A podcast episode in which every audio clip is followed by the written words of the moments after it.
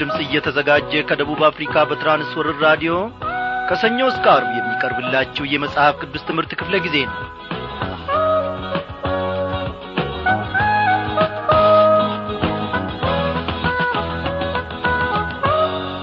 በየስፍራ ሆናችሁ ይህንን የራዲዮ መልእክታችንን ለማዳመጥ የቀረባችሁትን ወገኖች ሁሉ ሰላምታችን በጌታ በኢየሱስ ክርስቶስ ስም ይድረሳችሁ።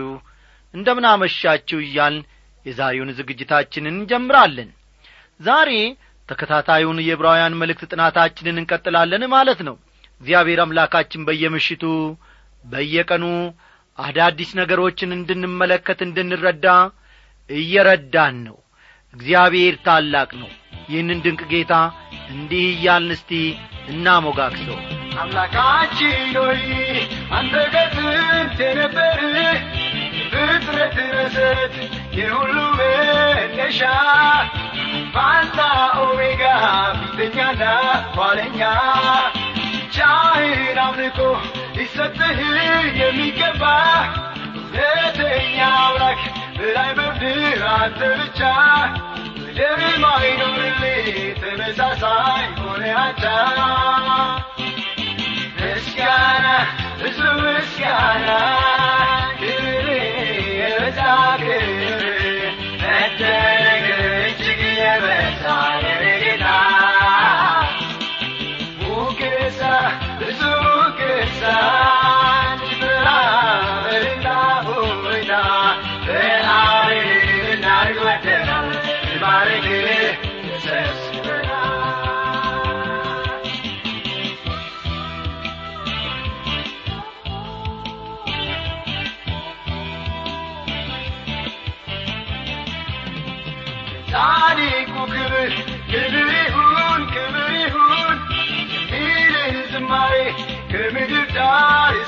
ሰምተናል ያለን ደግመት በአንድ ላይ ተሰብስበናል በመንፈስና በእውነት ከልብ የሚወጣ ንጹህ አምልኮ ዛሬ ከዚህ ለእርሱ ይውጣ። ላይ ደስ ያሰኘው ኃይልም ከእርሱ ለእኛ ይውጣ። ምስጋና ብዙ ምስጋና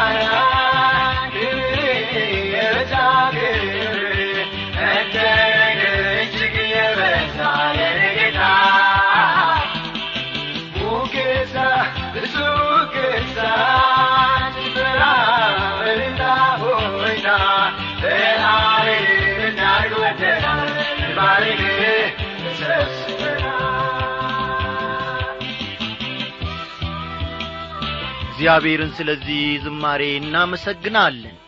እንጸልይ።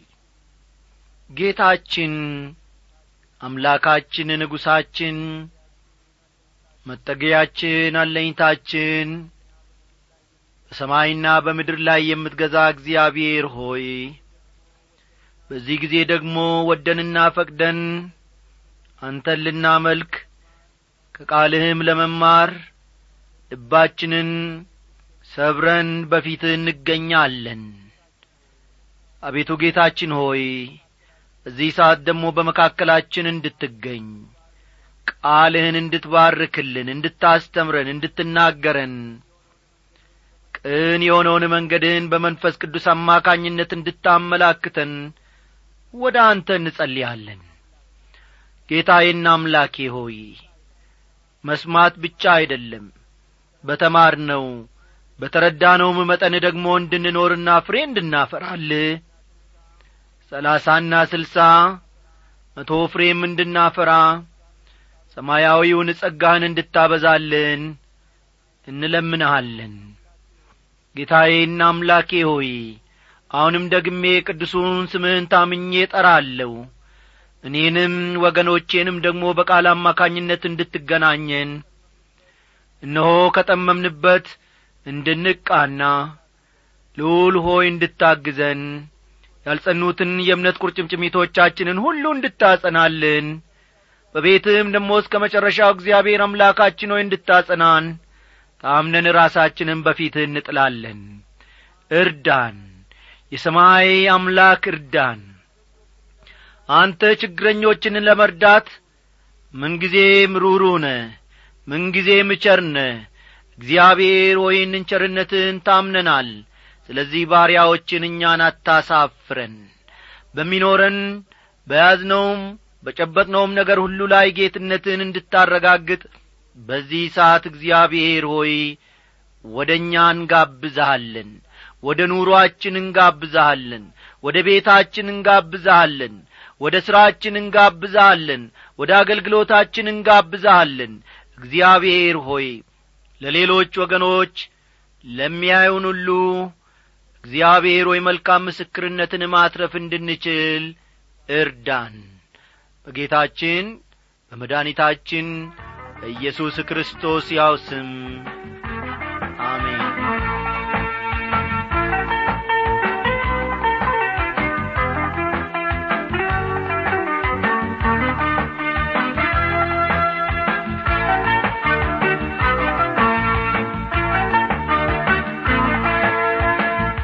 አድማጮቼ ባለፉት ክፍለ ጊዜያት ከዚህ ከብራውያን መልእክት እግዚአብሔር አምላካችን ድንቅ ድንቅ የሆኑ ነገሮችን እያስተማረን ነው። አይደለም እንዴ? አው ድሮ ግር ያለንን ነገር ድሮ በጆሮ የሰማነውንና ምስቅልቅል ያለብንን ነገር ሁሉ ጌታ መንፈስ ቅዱስ ሁሉንም ነገር ገላልጦ እየተናገረን ነው። እግዚአብሔር ታላቅ ነው ወዳጆቼ ለእኔና ለእናንተ በዘመኑ በዚህ መልክ ቃሉን አዘጋጅቶ በቤታችን ሆነን ከነ ቤተሰቦቻችን ከጓደኞቻችን ወይንም ደግሞ ለብቻችን ሆነን እንድንማር እግዚአብሔር ሁኔታዎችን አመቻችቷል። ዛሬም ይናገረናል። ለትምህርታችን ያመችን ዘንድ እንግዲህ መለስ ብለን የትላንትናዎቹን ነጥቦች በመመልከት ደግሞ ወደ ፊት እንገፋለን። እግዚአብሔር በሚኖረን ክፍለ ጊዜ ሁሉ በባርኮቱ እንደሚገናኘን ተስፋ እያደረግን የዛሬውን ትምህርታችንን ከቁጥር ሁለት እንጀምራለን ማለት ነው። ዕብራውያን ምዕራፍ ዘጠኝ ቁጥር ሁለትን ተመልከቱ።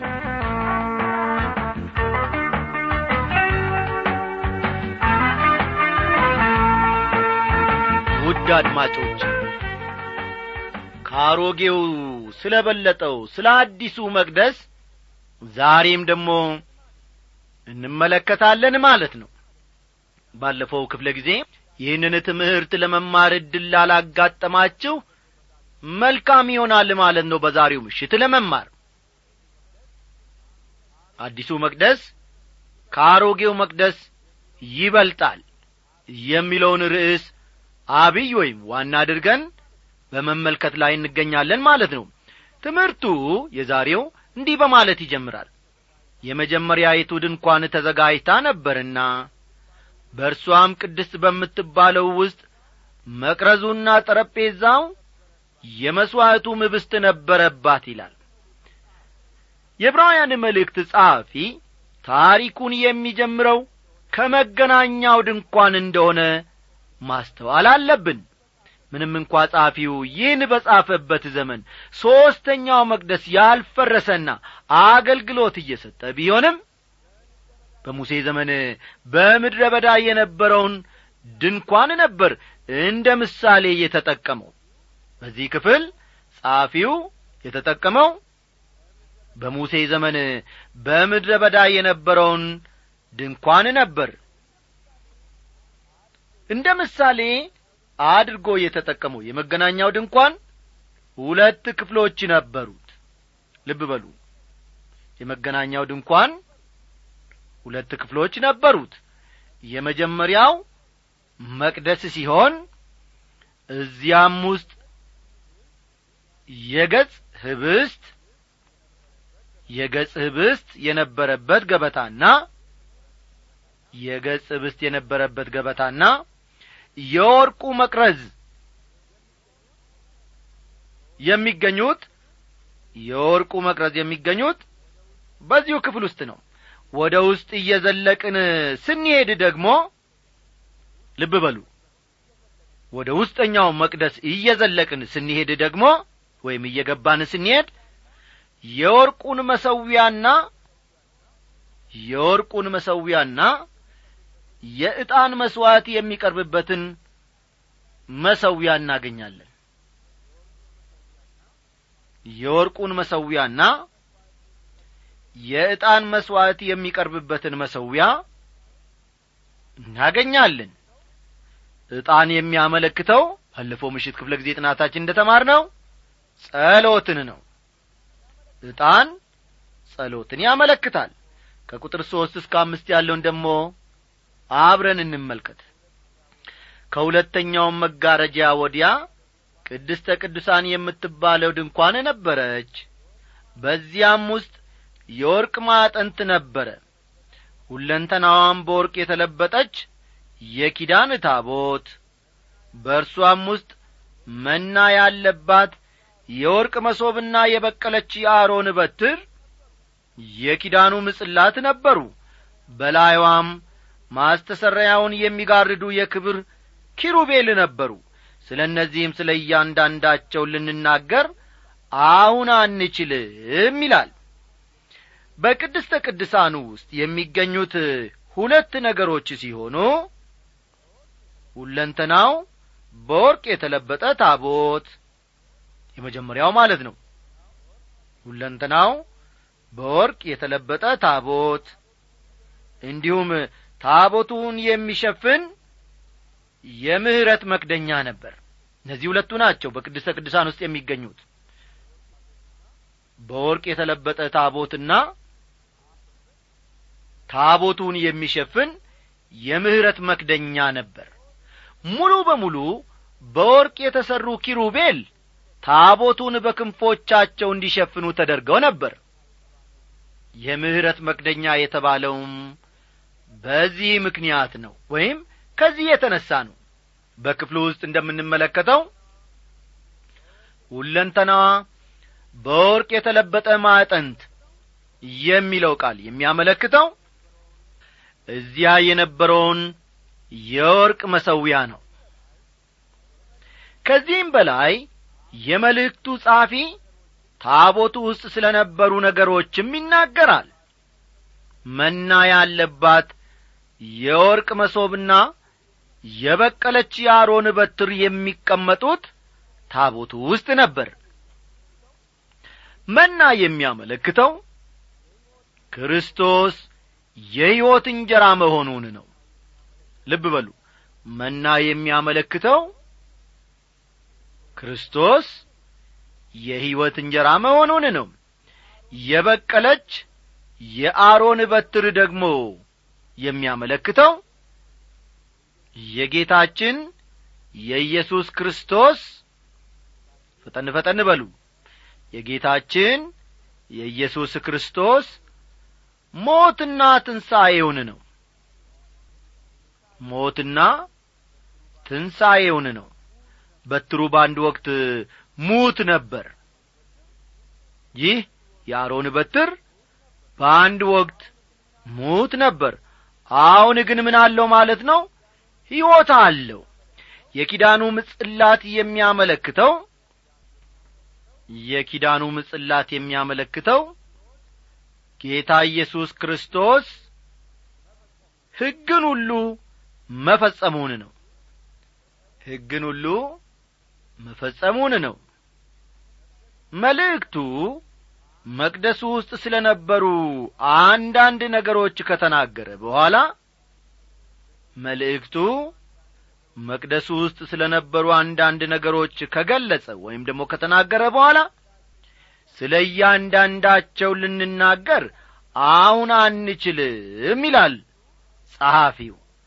እርሱ ማለትም ጸሐፊው ትኩረት የሰጠው ስለ እውነተኛ ክህነትና አምልኮ ነው ስለሆነም ቁሳቁሳዊ ነገሮች ላይ ብዙ ጊዜውን ማጥፋት አልፈለገም ማለት ነው። የብሉይ ኪዳን አምልኮ ሥርዓት ሕዝቡን ወደ እግዚአብሔር ማቅረብ አልቻለም። ታስተውላላችሁ? የብሉይ ኪዳን አምልኮ ሥርዓት ሕዝቡን ወደ እግዚአብሔር ማቅረብ አልቻለም። ወደ ቅድስተ ቅዱሳኑ መግባት የሚችለው ሊቀ ካህኑ ብቻ ነበር ወደ ቅድስተ ቅዱሳኑ መግባት የሚችለው ሊቀ ካህኑ ብቻ ነበር። ቁጥር ሰባት በሁለተኛ አይቱ ግን ሊቀ ካህናት ብቻውን በአመት አንድ ጊዜ ይገባባታል። እርሱም ስለ ራሱና ስለ ሕዝቡ ስህተት የሚያቀርበውን ደም ሳይዛ አይገባም ይላል። እዚህ ላይ ስለ ኀጢአት ስሬት ቀን እየተናገረ ነው።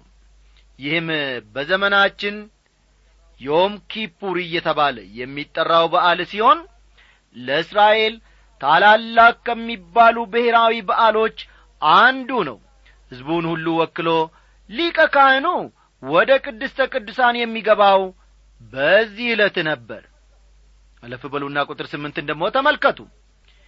ፊተኛይቱም ድንኳን በዚህ ገና ቆማ ሳለች ወደ ቅድስት የሚወስደው መንገድ ገና እንዳልተገለጠ መንፈስ ቅዱስ ያሳያል ይላል።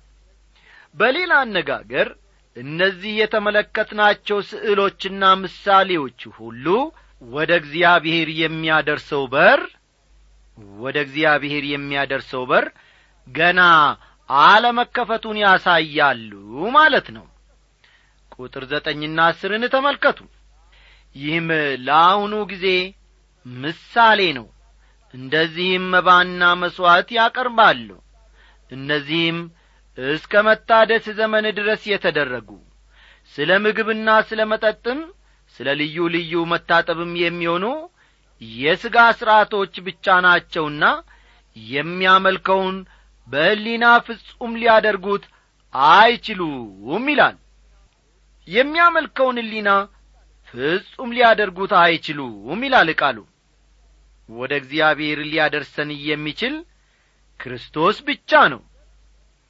እርሱ ራሱ ሲናገር እኔ መንገድና እውነት ሕይወትም ነኝ በእኔ በቀር ወደ አብ የሚመጣ የለም ብሏል። ዮሐንስ ምዕራፍ አሥራ አራት ቁጥር ስድስት ዮሐንስ አሥራ አራት ቁጥር ስድስትን ተመልከቱ እውነተኛ አምልኮ ማለት ይኸው ነው። እውነተኛ አምልኮ ደግሞ ለአገልግሎት ያነሳሳል።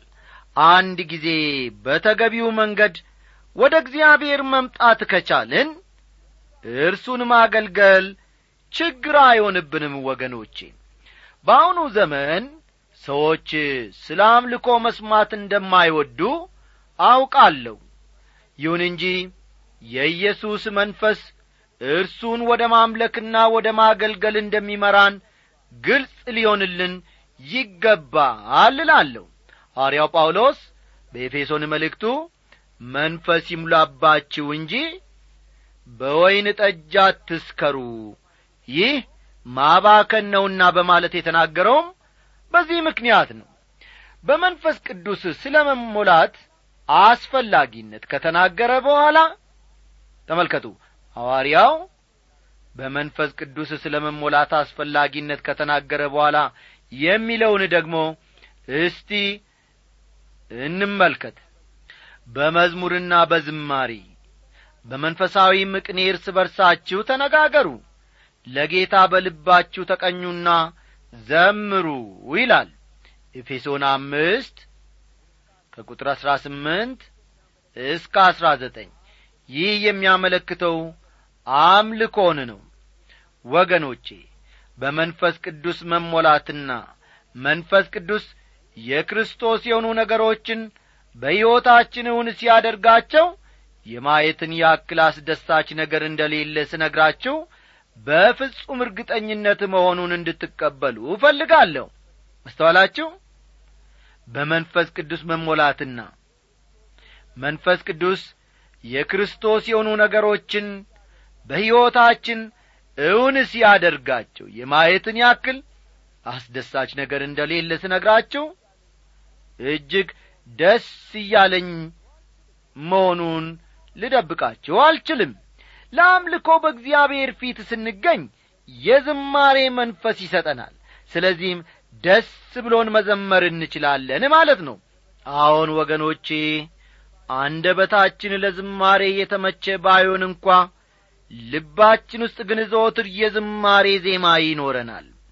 ቀጥሎ ደግሞ በዚህ ምድር የነበረው ድንኳን በሰማይ ካለው መቅደስ ያነሰ እንደሆነ የሚያሳዩ አንዳንድ ነጥቦችን ማቅረብ እፈልጋለሁ። በመጀመሪያ ደረጃ የፊተኛው መቅደስ በዚህ ምድር ነበር። ፈጠን ፈጠን እያላችሁ ጻፉ። የፊተኛው መቅደስ በዚህ ምድር ነበር በዚህ ምድር ነበር። ከዚህ ምድር ቁሳቁሶችና በዚህ ዓለም ነገሮች የተሠራ በመሆኑ የዚህ ምድር መቅደስ ወይም የፊተኛው መቅደስ ከሰማያዊ መቅደስ ያንሳል። የፊተኛው መቅደስ በዚህ ምድር ቁሳቁሶችና በዚህ ዓለም ነገሮች የተሠራ በመሆኑ ከሰማያዊው መቅደስ ያንሳል ከሰማያዊ መቅደስ ያንሳል። በሁለተኛ ደረጃ ደግሞ ምድራዊው መቅደስ ምድራዊው መቅደስ ወደ ፊት ለሚመጡ ነገሮች ጥላ ስለሆነ ፈጠን ፈጠን በሉ። ወደ ፊት ለሚመጡ ነገሮች ጥላ ስለሆነ ከሰማያዊ መቅደስ እጅግ ያንሳል። ከሰማያዊ መቅደስ እጅግ ያንሳል ለመጪ ነገሮች ጥላ እንጂ ለመጪ ነገሮች ጥላ እንጂ ራሱን የቻለ እውነታ የለውም። ስለ ምድራዊ መቅደስ ስናጠና ብዙ የሚገርሙና አስደሳች ነገሮችን ልንማር እንችላለን። ያም ሆኖ ግን ወደ ፊት ለሚመጣው ነገር ጥላ መሆኑን መዘንጋት የለብንም። ሦስተኛ የፊተኛው መቅደስ ወይም ምድራዊው መቅደስ ካህናት ብቻ እንጂ ካህናት ብቻ እንጂ ሰዎች መግባት የሚችሉበት አልነበረም። ሰዎች መግባት የሚችሉበት አልነበረም። ካህናት ብቻ ናቸው የሚገቡበትና የሚያገለግሉት ማለት ነው። በዚያ ዘመን ሕዝቡን ወክለው ወደ መቅደሱ መግባት የሚችሉት ካህናቱ ብቻ ነበሩ። ተራው ሰው ግን መግባት አይችልም ነበር። ዛሬ ግን አማኞች ሁሉ ካህናት ናቸው። ልብ በሉ። ዛሬ እኔና እናንተ አማኞች እንደ መሆናችን መጠን ምንድነን ማለት ነው? ካህናት ነን ማለት ነው።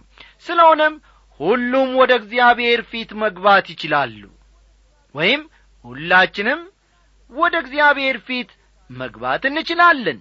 ይህም መሆን የቻለው ኢየሱስ ክርስቶስ መድኃኔ ዓለም መስቀል ላይ በሞተበት ጊዜ መቅደሱንና ሕዝቡን ይለያይ የነበረው መጋረጃ ከላይ ወደ ታች በመቀደዱ ነው። እኛን ወክሎ ክርስቶስ ወደ እግዚአብሔር ፊት ገብቶአል አሁንም ቢሆን ለእኛ እየማለደ እዚያው ነው ያለው ስሙ ይክበር ይመስገን። አራተኛው ነጥባችን ደግሞ ምድራዊው መቅደስ ጊዜያዊ እንጂ ዘላለማዊ አልነበረም። ምድራዊው መቅደስ ጊዜያዊ እንጂ ዘላለማዊ አልነበረም። ጌታ ኢየሱስ ክርስቶስ ግን ወደ ዘላለም የሚያስገባውን በር ከፍቶልናል። እግዚአብሔር ለዘላለም ይክበር ይመስገን አምስተኛውና የመጨረሻው ነጥባችን ደግሞ የፊተኛው መቅደስ ወይም ምድራዊው መቅደስ የሰዎችን ልብ መለወጥ ባለመቻሉ ፈጠን ፈጠን በሉ። የሰዎችን ልብ መለወጥ ባለመቻሉ የታሰበውን ውጤት የታሰበውን ውጤት ማስገኘት አልቻለም ማስገኘት አልቻለም። እኔም ብሆን ከሌሎቹ ይልቅ አጽንዖት ወይም ትኩረት የምሰጠው ለዚህኛው ነጥብ ነው። ምድራዊው መቅደስ የሰዎችን ሕይወት በመለወጥ ረገድ ምንም ያደረገው ነገር የለም። ተመልከቱ። ምድራዊው መቅደስ ወይም የፊተኛው መቅደስ የሰዎችን ሕይወት በመለወጥ ረገድ ምንም ያደረገው ነገር የለም። ሰዎች በሙሉ ልባቸው ወደ ክርስቶስ ሲመጡ ግን ሕይወታቸው እንደሚለወጥ ደግሞ ደጋግሞ የታየ ሐቅ ነው። በእውነትና በመንፈስ እንድታመልከው ሊረዳ የሚችለውና የእርሱ ማንነት በሕይወት እውን እንዲሆን ሊረዳ የሚችለው ወገኔ ሆይ ኢየሱስ ክርስቶስ የእግዚአብሔር ልጅ ብቻ ነው። ከልጅነት እስከ ሽበት ድረስ ቤተ ክርስቲያን የሚያዘወትሩ ብዙ ሰዎችን አውቃለሁ። ይሁን እንጂ ቤተ ክርስቲያን ማዘወተር ማለት ቤተ ክርስቲያን ማዘውተር ማለት ለእነርሱ ከዕቃ ዕቃ ጨዋታ የተለየ ትርጉም የለውም። አንዳንዶቹ ሰዎች በተለያየ ኮሚቴ ውስጥ ይሳተፋሉ። አንዳንዶቹ ዘማሪዎች ናቸው።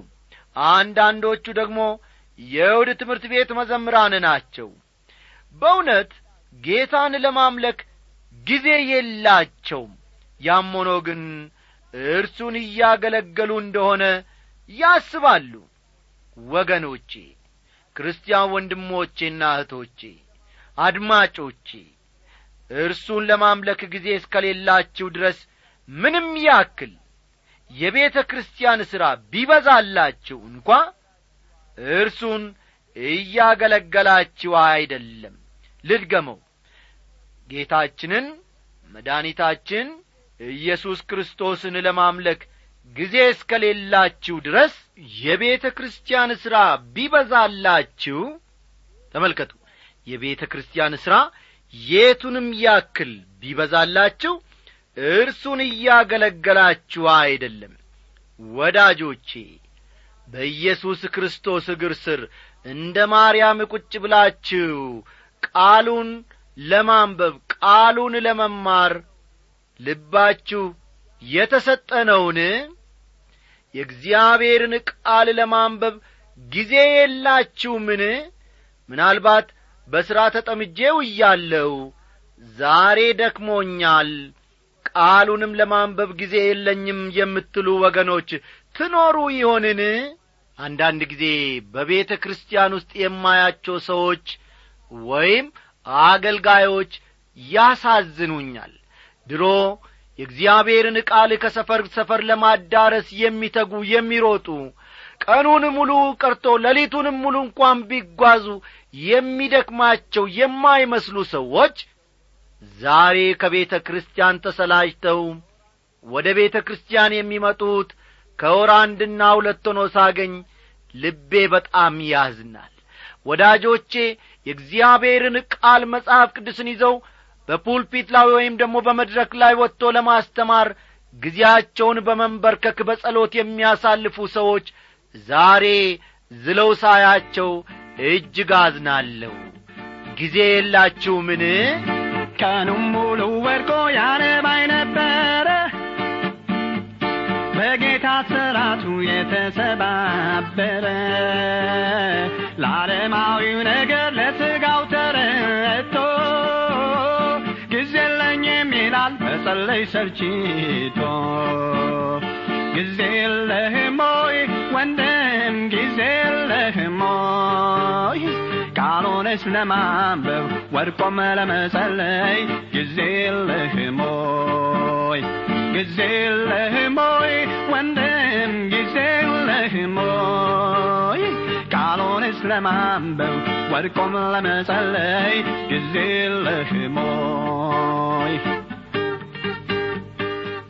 በእኛ በኩል አበቃን። ደህና አደሩ። በመስቀል ለመሞት ስቃይ ለመቀበል ስላንተ ኃጢአት እድሜውን ጨርሷል በምድር ሲንከራተት ምነው ሰሰትክለት ጊዜ የለህም ሆይ ወንድም ጊዜ የለህም ሆይ ቃሉንስ ለማንበብ ወድቆም ለመጸለይ ጊዜ የለህም ሆይ ጊዜ የለህም ሆይ ወንድም ጊዜ የለህም ሆይ ቃሉንስ ለማንበብ ወድቆም ለመጸለይ ጊዜ የለህም ሆይ ስጋን ለማዝናናት እዚህ እዚያ ስትል ነዋይ ለመሰብሰብ ቀንና ሌት ስትል